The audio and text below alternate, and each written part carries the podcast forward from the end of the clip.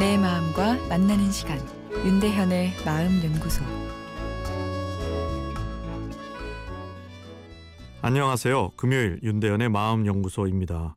오늘은 연말 송년회 마친 후 찾아오는 허무감 어쩌죠? 라는 사연인데요. 전 40대 중반의 직장맘입니다. 고등학생 남매를 키우고 있고요.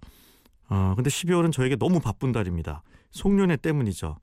이 제가 이 한 네트워킹 합니다. 초중고 대학 동창회부터 여러 동아리 모임까지 정신이 없죠. 제가 사람도 잘 웃기는 편이고 노래도 잘하고 해서 또 사회를 보기도 하고요. 아 그러다 보니 제가 속한 모임에서는 저가 항상 초대 1순위입니다. 은근히 제 인기를 즐기는 저를 발견하기도 하고요.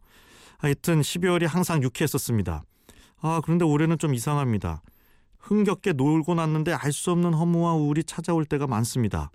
나이 먹어 그런 것인가 하는 서글픈 생각도 들고 그래서 더 열심히 놀아도 보는데 더 허전한 마음이 들 때가 많은데요. 왜 그런 것인가요? 연말 이 송년회 증후군이라 할까요? 12월에 문득 다가오는 이 허무와 우울은 어, 이 인생이 정말 허망해서 찾아온 느낌이 아니라 사실은 뇌가 지쳤다는 신호죠. 마치 스마트폰이 방전되면 이 방전 신호가 뜨는 것처럼 말이죠.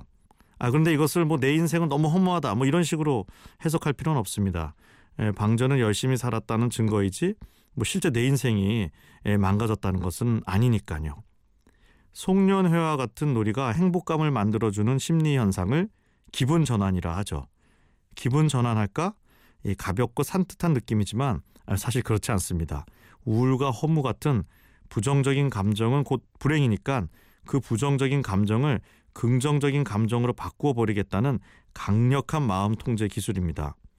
예, 그 순간은 효과적이긴 한데 인위적으로 만든 감정이라 오래 가지 않죠. 그러다 보니 더 계속 강한 자극을 필요하게 됩니다. 결국 내성이 생겨 뇌가 오히려 행복감을 잘 못 느끼게 되죠. 어, 그리고 기술을 쓸 때마다 상당한 양의 마음 에너지를 쓰게 되어 뇌가 오히려 지쳐버리게 됩니다. 이런 시기엔 빠른 쾌감의 놀이보단 느린 놀이가 좋습니다. 큰 모임보단 정말 마음 편하게 터놓을 수 있는 친구와의 만남. 과거 내가 행복을 느꼈던 장소 찾아가 그 느낌 다시 가져보기. 그리고 두꺼운 고전 소설 느리게 읽어보기 같은 뭐 이런 놀이들이 느린 놀이들입니다.